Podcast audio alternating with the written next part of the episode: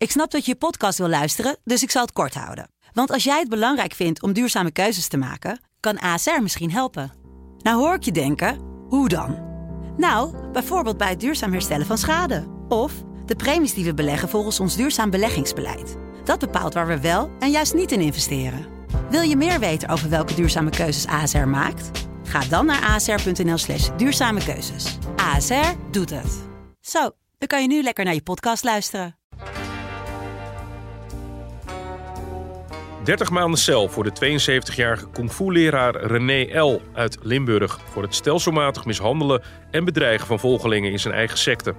De voormalige leden pleiten voor een verbod. Kan dat zomaar?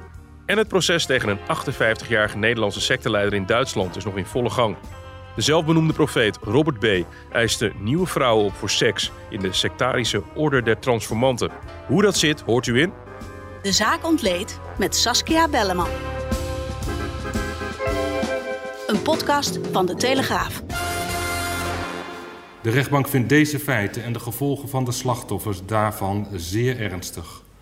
De door verdachte veroorzaakte angst en geweld tegen de leden van de door hem zelf geïnitieerde leefgemeenschap en het met dreiging en van geweld voortdurend onder druk zetten, rekent de rechtbank verdachte zwaar aan. Saskia Belleman, welkom. Dank je. We gaan het over sectes hebben. Altijd een fascinerend onderwerp. En ik weet ook uh, van onze cijfers dat zodra er iets over een secte op onze site staat of in de krant, Ja. dat dat heel goed gelezen wordt. Er is heel veel belangstelling voor. Ja.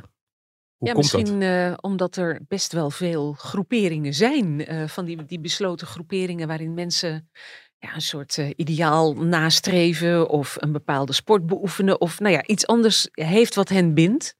Ehm, ze vormen een gemeenschap en ja, dat kan in sommige gevallen gruwelijk uit de hand lopen. Dat, eh, nou ja, dat hebben we gehoord eh, in de meest recente rechtszaak. Ja, we hoorden nu net de rechter over kung fu leraar René L.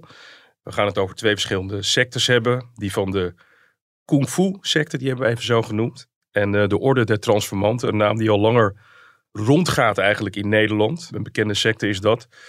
Maar voordat we erop gaan inzoomen, wanneer spreken we eigenlijk van een secte? Ja, dat is dus heel moeilijk eh, om te zeggen. Eh, kijk, een secte is in ieder geval een besloten groepering. Eh, maar dat is je voetbalclub ook. Daar moet je ook lid van worden. Wil je mee kunnen spelen? Wil je mee mogen trainen? De toneelclub waar je lid van bent, is dat ook. Dat zijn allemaal besloten groeperingen. Ehm, je zou kunnen zeggen dat je van een secte spreekt als het gaat om mensen die met elkaar in eenzelfde pand wonen, afgezonderd van een samenleving zijn. Ehm, maar zelfs dat is arbitrair, want eh, ze zullen zichzelf nooit een secte noemen. Zelden of nooit doen ze dat, omdat daar toch een beetje een negatieve klank aan hangt. Ja. Eh, en ja, dat je, dat je je afzondert van de samenleving en met elkaar samengroept in een, in een gebouw of alleen maar te maken wil hebben met mensen uit je eigen groepje, is op zichzelf natuurlijk, eh, is daar niks mis mee.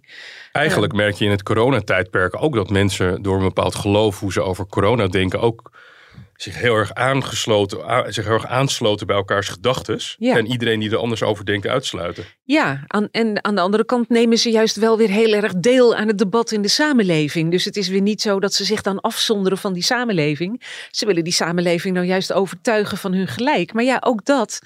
Eh, je zou kunnen zeggen dat dat, dat ook sectarische be- eh, eh, trekjes heeft. Want er zit altijd iets fanatieks in.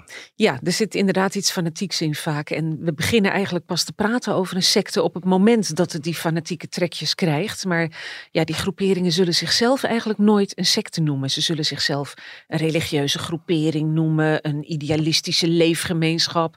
Nou ja, vul maar in. In het geval van die René L., de zaak die bij de rechtbank in Roermond liep, ging het om een kung fu club. Waren gewoon mensen die eh, die, die vechtsport wilden, eh, wilden leren, wilden beoefenen. En ja, René L. was een charismatisch man die eh, ook nog een bepaalde levensfilosofie erop nahield. Die mensen die daar gevoelig voor waren en die op zoek waren naar meer invulling van hun leven aansprak. Ja, en dat kreeg op een gegeven moment dus ook sectarische trekken. Ja, voordat we helemaal op, op, op de kung fu sector doorgaan. Ik kan me nog herinneren, ik werkte vroeger in een winkel in de Kalfstraat in Amsterdam.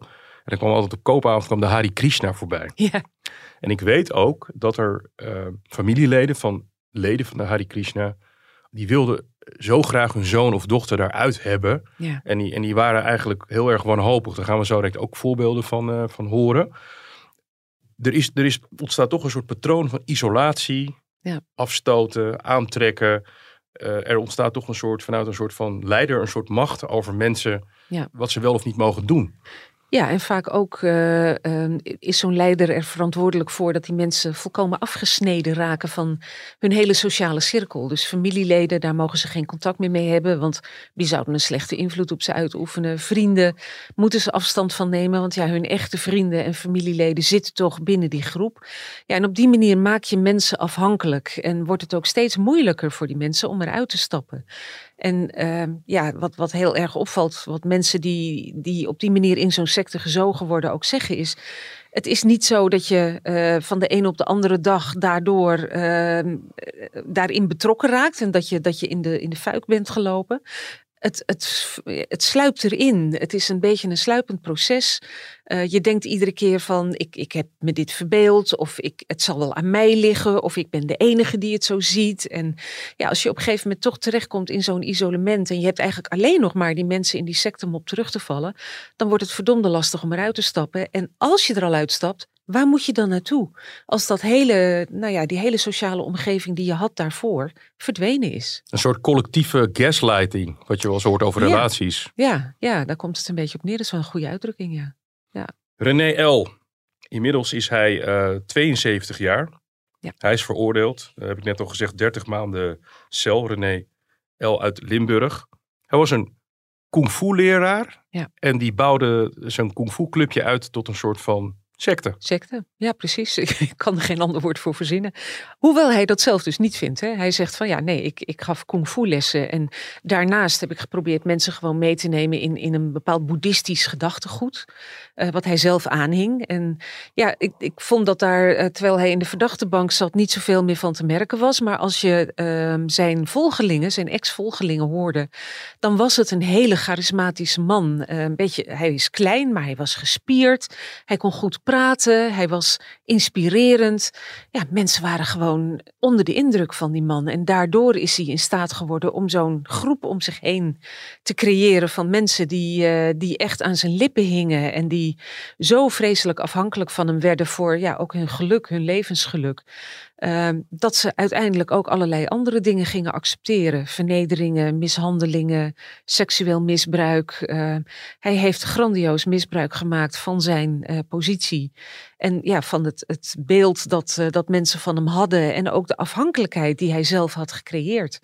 En dat heeft heel lang geduurd. Er zijn mensen geweest die twintig jaar bij die secte hebben gezeten voordat ze zich eraan konden ontworstelen. Hij begon met eh, zaken als iemand, een individu straffen, Mhm. waar het hele collectief kon zien. Dus Ja. hij, hij was een meester in het bespelen van groepsdruk. Bijzonder meedogenloos en vernederend voor de slachtoffers is dat de mishandelingen en bedreigingen nagenoeg altijd plaats hadden in het bijzijn van de andere leden uit de leefgemeenschap, die zodanig in de ban waren geraakt van verdachten dat zij het machteloze achtergrondkoor vormden waaraan het slachtoffer in kwestie geen steun kon ontlenen. Ja, manipuleren. Ja.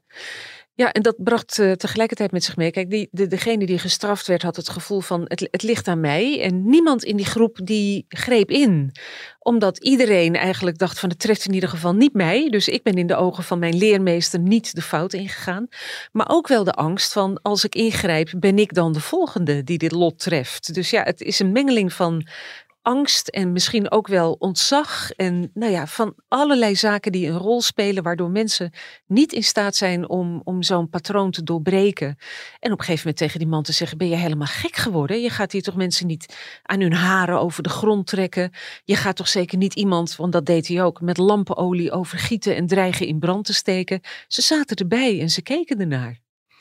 Manuela Pak, dat is een, eh, een dame die in de secte heeft gezeten, een relatie heeft gehad met René L. En die heeft bij Galit en Sofie het volgende gezegd. Met een gesprek knoopt hij een relatie aan onder het mom van we kennen elkaar uit vorige levens. En de kans dat dat, dat, dat weer gebeurt is eh, aanwezig of heel groot. En ik heb je zo gemist. En ja, eigenlijk, eh, ik heb al eerder verteld dat dat, hij was niet mijn type waar ik op viel. Maar je was zo onder de indruk van dat verhaal wat hij, wat hij vertelde. En eh, hij maakte meteen de stap ook om je te gaan zoenen. Ja, en dat was natuurlijk wel eh, even, even schrikken. Want je durfde eigenlijk geen nee te zeggen. Want deze man was je leermeester. En was toch eigenlijk toch wel degene waar je enorm tegen opkeek. Ja, en laten we dan meteen doorgaan naar een ander fragment. Want eigenlijk zit daar de fascinatie hoe wij als buitenstaanders niet begrijpen hoe je daar langzaam ingezogen werd. Mhm. Een van de andere slachtoffers is Linda Tonen en zij legt uit hoe het werkt. Met mijn eigen gezonde verstand had ik nooit toegezegd dat te doen met hem. Maar hij had gewoon die macht over mij, omdat hij in de aanloop na dat moment dat het gebeurd is, heeft hij eh, mij eigenlijk mijn eigen waarde totaal de grond ingeboord. Was dat dan seks onder dwang? Waar hebben we het dan over? Dan hebben we het over een manipulatieve structuur, zoals dat hij mij wijsmaakt dat hij mij zou genezen op die manier. Dus Door een relatie met Ja. hem te hebben, in het geheim weliswaar, want niemand mocht het weten. Het is, man ziet gewoon heel goed wat jij nodig hebt. En dat deed hij bij iedereen, heel precies. Ongelooflijk. Ja, een hele slimme man die de, de kwetsbare plekken van zijn slachtoffers heel makkelijk wist te vinden. Jij Ja. hebt hem gezien. Je zei net al van vroeger was een hele gespierde, indrukwekkende man. Er was niet meer zo heel veel van over. Nee, het was nu gewoon een beetje een, een treurige 72-jarige die eh, een beetje gebogen in die, in die verdachtebank zat. Ja, van dat charismatische was natuurlijk helemaal niks meer over. Maar dat, dat wil niet zeggen dat dat er niet was, 20, 25 jaar geleden. Eh, ik kan me daar wel iets bij voorstellen dat zo'n man, als, je, als je zelf zoekende bent naar iets in je leven, je hebt, er is een bepaalde leegte, je bent op zoek naar invulling daarvan en je krijgt het idee dat hij eh, jou begrijpt. En ook nog eens het idee dat jij zijn uitverkorene bent. En je weet natuurlijk helemaal niks van die andere vrouwen, want ja, dat, eh, dat vertelt hij je natuurlijk niet. Eh, ja, dan, dan kan ik me voorstellen, ook al is hij strikt genomen je type niet, dat je daar wel eh, in meegezogen wordt. En dat je misschien ook bang bent dat je die uitverkorene positie kwijtraakt op het moment dat je zegt: Nee, eh, hallo, eh, ik voel me niet tot je aangetrokken, hier heb ik even geen zin in. Want ja, dan word je misschien uit die, uit die groep gestoten en dan sta je alleen. En ja, wat moet je dan? Als jij je voelsprieten in de, in de rechtbank uitgooide, vond je dan in de slachtoffers ook een bepaald type terug of was het gewoon te divers? Het was heel divers. Het waren wel mensen, eh, het waren eigenlijk stuk voor stuk hele intelligente mensen die ook banen hadden in de samenleving, goede banen vaak. Eh, bepaald geen domme rikken. Dus je moet niet, niet denken dat alleen mensen die met, met, een, eh, hè, met een lage IQ of zo daar gevoelig voor zijn. Zeker niet.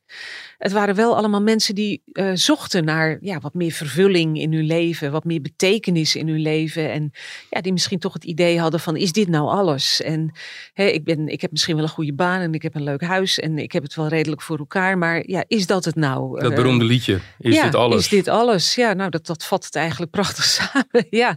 Dus het waren wel mensen die allemaal op zoek waren. En die eigenlijk ehm, ja, vaak door vrienden eh, in contact werden gebracht met die René L. Eh, het begon natuurlijk gewoon als een soort sportclub. Eh, hè, je trainde met elkaar. Het ging om kung fu. de beheersing van je lichaam, maar ook van je geest. En ja, dat heeft zich allengs tot iets, iets groters uitgebreid. En, maar nogmaals, je kan niet zeggen dat dit domme mensen waren. Bepaald niet. Het kan echt iedereen treffen. Seksuele relaties met, eh, met vrouwelijke leden. Ja. Maar wat deed hij dan met de mannen? Ja, die mishandelde hij vooral eh, en vernederde hij ook ten overstaan van de hele groep. Maar dat seksueel misbruik, dat speelde zich 9 van de 10 keer toch wel af achter gesloten deuren, waar verder helemaal niemand bij was. En ja, dat was ook prompt het probleem eh, in de rechtszaak. Dat eh, het Openbaar Ministerie ervoor koos om wel René L. te vervolgen voor mishandeling en de poging tot zware mishandeling, belediging, vernedering. Dat was, er waren getuigen. Ja, daar waren Nee. getuigen van, maar niet van dat seksueel misbruik. Hoewel er meerdere vrouwen waren die gewoon gelijkluidende verhalen hadden en allemaal hetzelfde verklaarden. Dus ja, het was voor die vrouwen een, een klap in het gezicht dat het Openbaar Ministerie besloot om niet te vervolgen voor seksueel misbruik. En ik moet eerlijk zeggen, het verbaasde mij ook.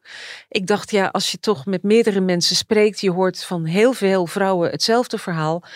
Waarom vervolg je hem daar niet voor en laat je het vervolgens aan de rechter over of het, eh, ja, of het, of het hard bewezen is, of er voldoende hard bewijs is? En geef eens antwoord op die vraag.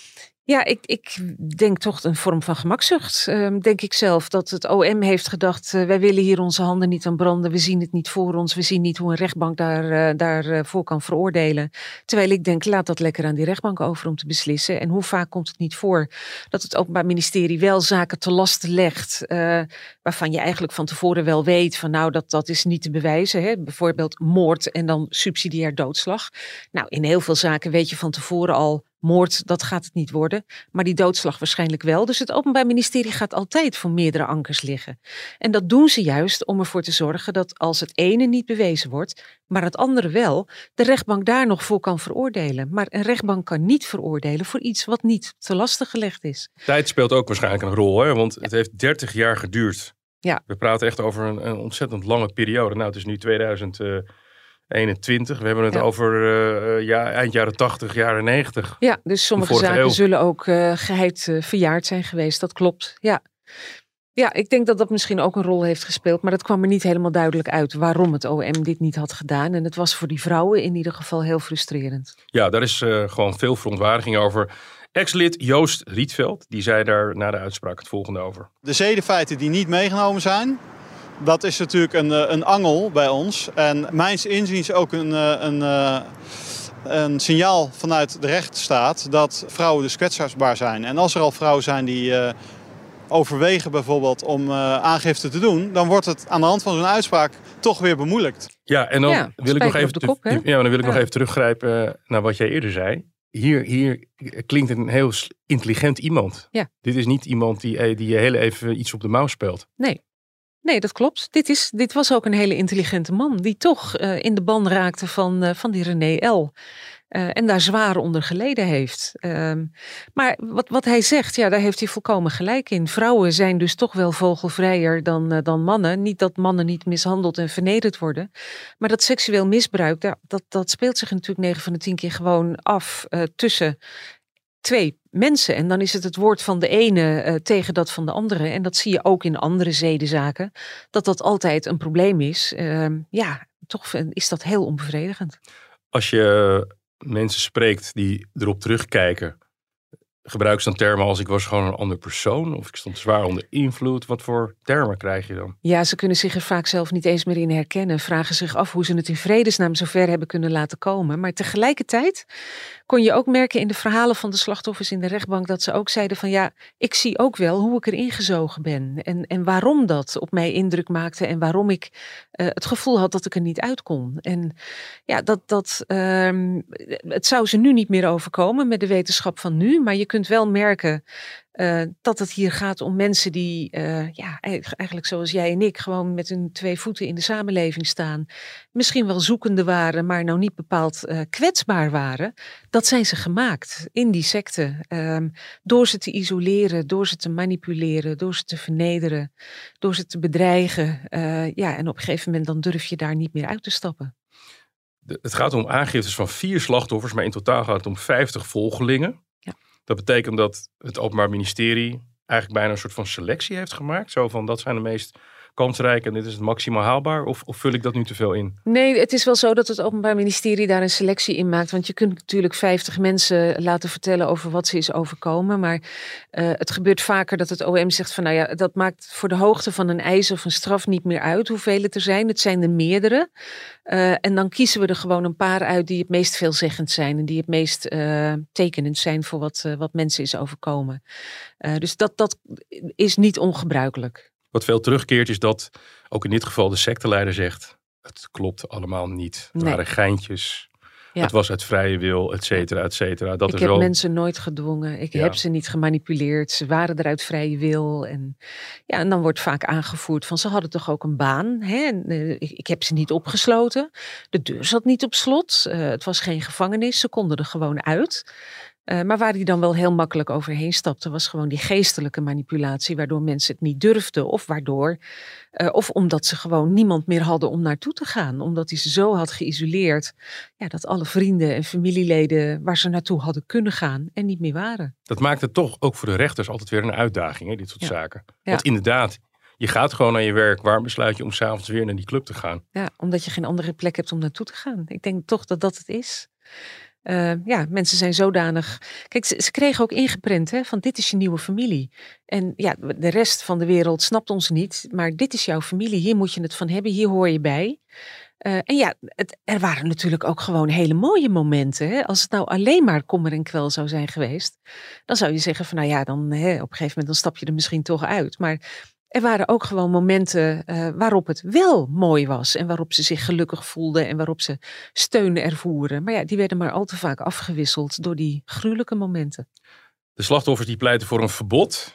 Ja. En dan komen we in een, op een heel lastig terrein. Ook gezien de de grondwet in Nederland met het recht op vereniging, et cetera. Dat is niet zo makkelijk, hè? Nee, dat is helemaal niet makkelijk. Ehm, je hebt inderdaad het grondwettelijk recht op, uh, op vereniging en vergadering. Je, hebt het grondwettelijk recht uh, van godsdienstvrijheid bijvoorbeeld. Dus ja, als een, een groep uh, een bepaalde ideologie of geloof heeft, dan, dan beroepen ze zich daarop. En ja, wanneer, wanneer is het een secte? Het is gewoon hartstikke moeilijk om te bepalen. Is, is een studentenvereniging een secte? Het heeft nou, sectarische trekjes. Dat kunnen ze krijgen, ja. Op het moment dat uh, studenten worden gedwongen om dingen te doen die ze niet willen of waar ze schade door oplopen of zo, nou dan heeft het onmiskenbaar sectarische trekken. Uh, maar nou, wat ik in het begin ook al zei, een toneelclub, is dat een secte? Nee, maar je moet er wel lid van zijn. Je kan er niet bij horen als je daar geen lid van bent, dan kun je niet meespelen. Uh, maar het wordt wat anders als je op een gegeven moment gedwongen wordt om, om allerlei vreselijke dingen te doen. Dan, ja, dan begint het sectarische trekken te krijgen. En er waren er. Ik heb even zitten kijken. Er zijn in, uh, bij het meldpunt sectesignaal in 2019, twee jaar geleden, 270 meldingen binnengekomen over misstanden binnen besloten groeperingen. En besloten groeperingen, lees secte. En dat zijn dus alleen degenen die gemeld zijn. Hè? Kun je nagaan hoeveel van dat soort besloten groeperingen er zijn, waar misschien van alles aan de hand is. Maar er zijn er natuurlijk ook zat waar niks aan de hand is, waar het gewoon allemaal prima gaat. Uh, dat noemen we doorgaans geen sectes, maar ja, secte heeft natuurlijk een beetje een negatieve klank. Dus die besloten groeperingen zullen zichzelf nooit en te nimmer een secte noemen. Nee, en uh, Nederland is ontkerkelijk, net zoals heel veel van de westerse wereld. Dus mhm. behoefte aan zingeving en behoefte aan identiteit en ergens bij te horen zijn natuurlijk thema's die ook bij ons wel eens een rol spelen in onze gedachten. Dus we neigen er naar om het heel ver van ons weg te gooien. Ja. Maar heel veel van die elementen zijn ook voor ons als mensen heel makkelijk te begrijpen als we een beetje nadenken. Nou, dat is zeker waar. Ja, en, en kijk, dat, eh, ik snap heel goed waarom uh, er geen verbod kan komen op sectes. Dat, dat lijkt mij vrijwel onmogelijk om te doen. Want wanneer spreek je van een secte? Maar het lijkt me wel goed dat er het vizier op wordt gehouden, dit soort groeperingen. Omdat het ja, toch op een gegeven moment heel erg uit de hand kan gaan lopen. Uh, en ja, ik kreeg toch de indruk dat de overheid daar niet echt mee bezig is. Want dat meldpunt sectesignaal wat ik net noemde, dat is dus vorig jaar opgeheven. Omdat het niet meer werd betaald. Ja, dat geeft toch aan dat het geen prioriteit heeft. En dat, uh, dat, dat dit soort groeperingen makkelijker hun gang kunnen gaan. En dan ben je heel erg afhankelijk van het moment waarop één of meer leden eruit stappen en er melding van doen. Ja, en dan moet je nog maar afwachten of je het bewijs rond kunt krijgen tegen zo'n uh, spiritueel leider. We gaan naar een andere secte. De orde, het is een orde, de orde der transformanten. We staan al best wel een tijd, ongeveer zo'n twintig jaar. Uh, de zaak speelt nu in Duitsland. Uh, ze hebben al, al, eerder ook in, in Nederland hadden ze, woonden ze in het Brabantse Hoeven. In een, in een, hadden ze een, ja, bijna een hele straat. Ja. Halve straat waar alles doorgebroken was. Ja. Woonden ze met z'n allen. Hallo, welkom in de leefgemeenschap van de Orde der Transformanten. Ik zal jullie eens wat laten zien hoe wij hier leven. Dit is onze, een van onze woonkamers, speelkamer. Het gaat over uh, de Nederlander Robert B., een 58-jarige Nederlander. Hij is de leider van de Orde der Transformanten. En uh, de secte leeft in een klooster vlakbij de Duitse grens. En interessant is dat Duitsland wel vaker in verband wordt gebracht met sectes, hè? zo vlak over de grens. Ja, er zijn meerdere Nederlandse sectes die inderdaad uh, hun heil zoeken vlak over de grens. Ja, of dat nou te maken heeft met het feit dat daar meer grote gebouwen staan die ze kunnen gebruiken, of dat de Duitse justitie ze met rust laat. Dat laatste geloof ik niet, want ja, Robert B. zit niet voor niks in de verdachtebank, nu al vele maanden lang. We hebben natuurlijk eerder ook Wilri gehad, uh, ook een, Nederlandse secteleider die in Duitsland in de verdachtebank terechtkwam. Um, ja, die zaak in, in, uh, bij de Orde der Transformanten, je hoort het al, hè, de orde, niet de secte, zo noemen ze zich niet. Um, het heeft ook een christelijke grondslag. Ja, precies. Ja. En dat, uh, die, die Robert B. die werd inderdaad gezien als uh, de grote leider, de spiritueel leider. En ja, er zijn nog steeds heel veel volgelingen die voor hem door het vuur gaan. Dus ja, de keren dat ik in Kleven in de rechtbank ben geweest, uh, zijn er ook steeds volgelingen van hem bij die hem nog steeds op handen dragen. Uh, maar er is dus ook iemand die aangifte heeft gedaan. En uh, een jonge vrouw die zegt seksueel misbruikt te zijn. En uh, ja, eigenlijk weer alle trekken van wat je daar bij die kung fu leraar René L. ook zag gebeuren. Alleen deze rechtszaak duurt vele malen langer dan in Nederland. In Nederland deden ze bij de rechtbank Roermond de zaak in een dag af. En de zaak tegen de Orde der Transformanten die loopt nu al, ik denk al vier maanden. De 58-jarige Nederlander Robert Beet is een Amsterdammer. Hij was ooit een soort van personal coach. En was blijkbaar heel erg charismatisch. Veel mensen voelden zich aangetrokken tot hem. En daar is langzaam een hele club omheen uh, ontstaan. Met als bijzonder punt dat ze uh, naakt lopen als een soort van, ja, ja, een van de pijlers. Daar houden ze erg van. Ja, nou ja, ik bedoel, er zijn ook naturistenverenigingen, hè, Wilson? Dus ja. ja dat is, uh, op zich uh, is daar niks mis mee. Als je, als je daar allemaal volledig achter staat en je vindt dat geen probleem. En, uh, hey, het, zorgt alleen in de wijk in Hoeven, waar ze wonen, ja, een beetje die vonden het wat minder geslaagd. Ja, precies. Ja, ja, ja. Ik weet niet of ze ook boodschappen deden in hun blootje. Dat geloof ik dan weer niet. Maar het, het was zichtbaar. En ja, dat veroorzaakte natuurlijk in het dorp wel enige ophef. Ik geloof dat dat ook een van de redenen is geweest voor de verhuizing naar Duitsland. In een klooster klooster waar een, dat complex dat was groot genoeg om dat op het eigen terrein allemaal te kunnen doen. Maar kijk, als mensen daar uh, met z'n allen geen enkel probleem mee hebben, ja, nou ja, een, naturistenvereniging doet dat ook en er is niks mis mee. Het wordt wat anders als er dwang achter zit en als het ontaart in seksueel misbruik, dan wordt het eng en dat, uh, ja, dan, dan is er sprake van strafbare feiten. Ja, en uh, er is ook wat het een en ander gebeurd, alhoewel de orde daar niet voor veroordeeld is. Het gaat om twee liquidatiepogingen uit 2008 in 2014. Een man die lid is van de christelijk sectarische orde der transformanten uit Hoeve... zou vrijdag een oud sectelid in Laren hebben neergestoken. Het slachtoffer stapte een aantal jaar geleden uit de orde. Ja, in dit geval... Um, we weten niet helemaal of je dat vanuit, als opdracht vanuit de orde kan zien. Dat is natuurlijk sowieso altijd heel lastig. Ja. Maar het is twee keer geweld gebruikt, 2008, 2014. Wat weet jij daarover? Ja, het, wat je natuurlijk niet weet is of, uh, of dat inderdaad uh, in opdracht is gebeurd van, uh, van hun spiritueel leider. Of dat het een wraakneming is geweest van ordeleden zelf. Die gewoon niet hebben kunnen accepteren dat iemand eruit stapte en misschien hun orde te schande maakte er is nooit vervolging ingesteld. Er is nooit precies uh, aangetoond wat er nou aan de hand was. Maar er hangt wel een zweem omheen van, ja, van, van dwang en drang en dreiging. En ja, dat is wel uh, uh, tekenend voor sectes natuurlijk. Dat je eh, op het moment dat je eruit stapt er nog niet meteen vanaf bent. En ehm, sowieso zijn sectes niet zo heel erg happig op, uh, op aandacht van buiten. Uh, daar kan bijvoorbeeld een wetenschapper van meepraten die een keer een boek heeft geschreven over Scientology. Die is uh, zo lang achtervolgd met bedreigingen door Scientology dat hij zich uiteindelijk gedwongen zag om dat boek niet uit te brengen. Ja, dat zegt ook wel iets over hoe ver hun macht soms kan reiken en hoe intimiderend ze kunnen zijn. Robert B. staat nu in Duitsland voor de rechter. Wat, wat, je zei net al iets, er is een jonge vrouw die is er uitgestapt en die heeft gezegd ik ben seksueel misbruikt. Eigenlijk is het zo dat uh, zij een relatie kreeg met iemand van buiten de secte. En die heeft op een gegeven moment uh, aangifte gedaan bij de politie en gezegd mijn vriendin heeft mij verteld dat ze seksueel misbruikt is. En uh, ja, de jonge vrouw zelf, die zat nog steeds bij die secte op het moment dat de inval plaats had. Um, ja, of dat nou te maken heeft gehad met het feit dat ze er niet uit durfde te stappen. Of ook het idee had van dit is mijn familie en ik weet eigenlijk niet beter. Want ze zat er ook al heel lang. Maar in ieder geval heeft haar vriend, haar, haar relatie, heeft uh, de kat de bel aangebonden. En ervoor gezorgd dat dat belletje aan het, uh, balletje aan het rollen kwam. En Robert B. uiteindelijk in de verdachtebank belandde.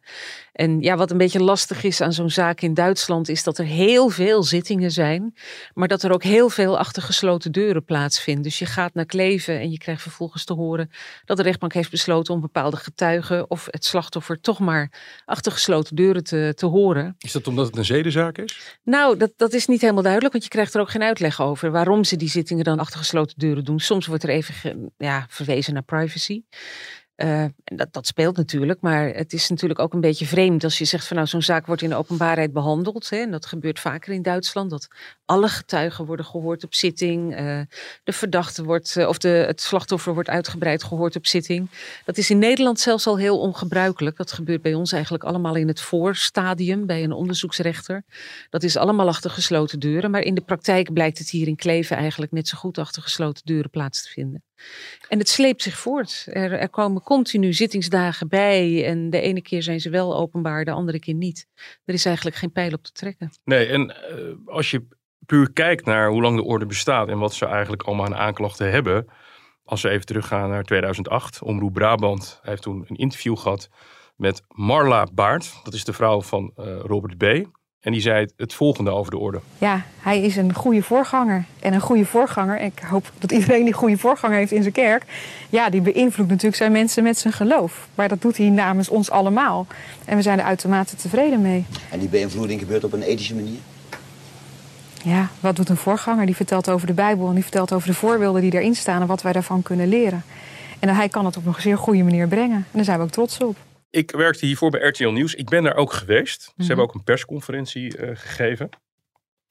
En die Marla Baart, die we hier horen, slimme vrouw. Ja. Kan zich goed uitdrukken. Opnieuw weer die, die, die, die, rare paradox van... Ja. Hè, is dit iemand die onder invloed staat? Nee, die heeft hier heel bewust voor gekozen. Kan zich goed uitdrukken. Ja. Hoe waarschijnlijk is het nou dat het alleen maar die 25 of 26-jarige... Mogen we haar voornaam noemen? Emma heet ze volgens mij. Ja. Emma is geweest. Uh, nou, dat is niet waarschijnlijk. Uh, nee, er, zouden meer voorbeelden zijn van seksueel misbruik van, uh, van vrouwen. ja, tegelijkertijd, dat moet allemaal nog aangetoond worden. En die, die rechtszaak die loopt nog steeds. Maar het geeft wel inderdaad weer aan, hè, als, je, als je Marla hoort praten. Uh, Kaalgeschoren hoofd. Me, me, weet Ja. ik nog te herinneren. Die vrouwen hadden allemaal een kaal hoofd. Ja, ja dat, dat was inmiddels niet meer zo hoor. Want ik heb een paar volgelingen gezien in de rechtbanken. Die hadden gewoon normaal haar. Dus dat, dat, uh, dat is er kennelijk niet meer bij. En ze hadden kleren aan. Ja. Uh, dus ik, Bij ik, mij ook hoor toen. Ja. ik denk dat niet alle leden van zo'n secte dezelfde ervaring zullen hebben. Er zullen er ook bij zijn die helemaal geen slechte ervaringen hebben. Dus je zult altijd meerdere kampen houden. En meerdere mensen houden die tot, tot in het oneindige hun, hun voorganger trouw blijven. En zullen ontkennen dat er ooit misstanden zijn geweest. Want de vraag is natuurlijk maar of ze überhaupt misstanden hebben gezien.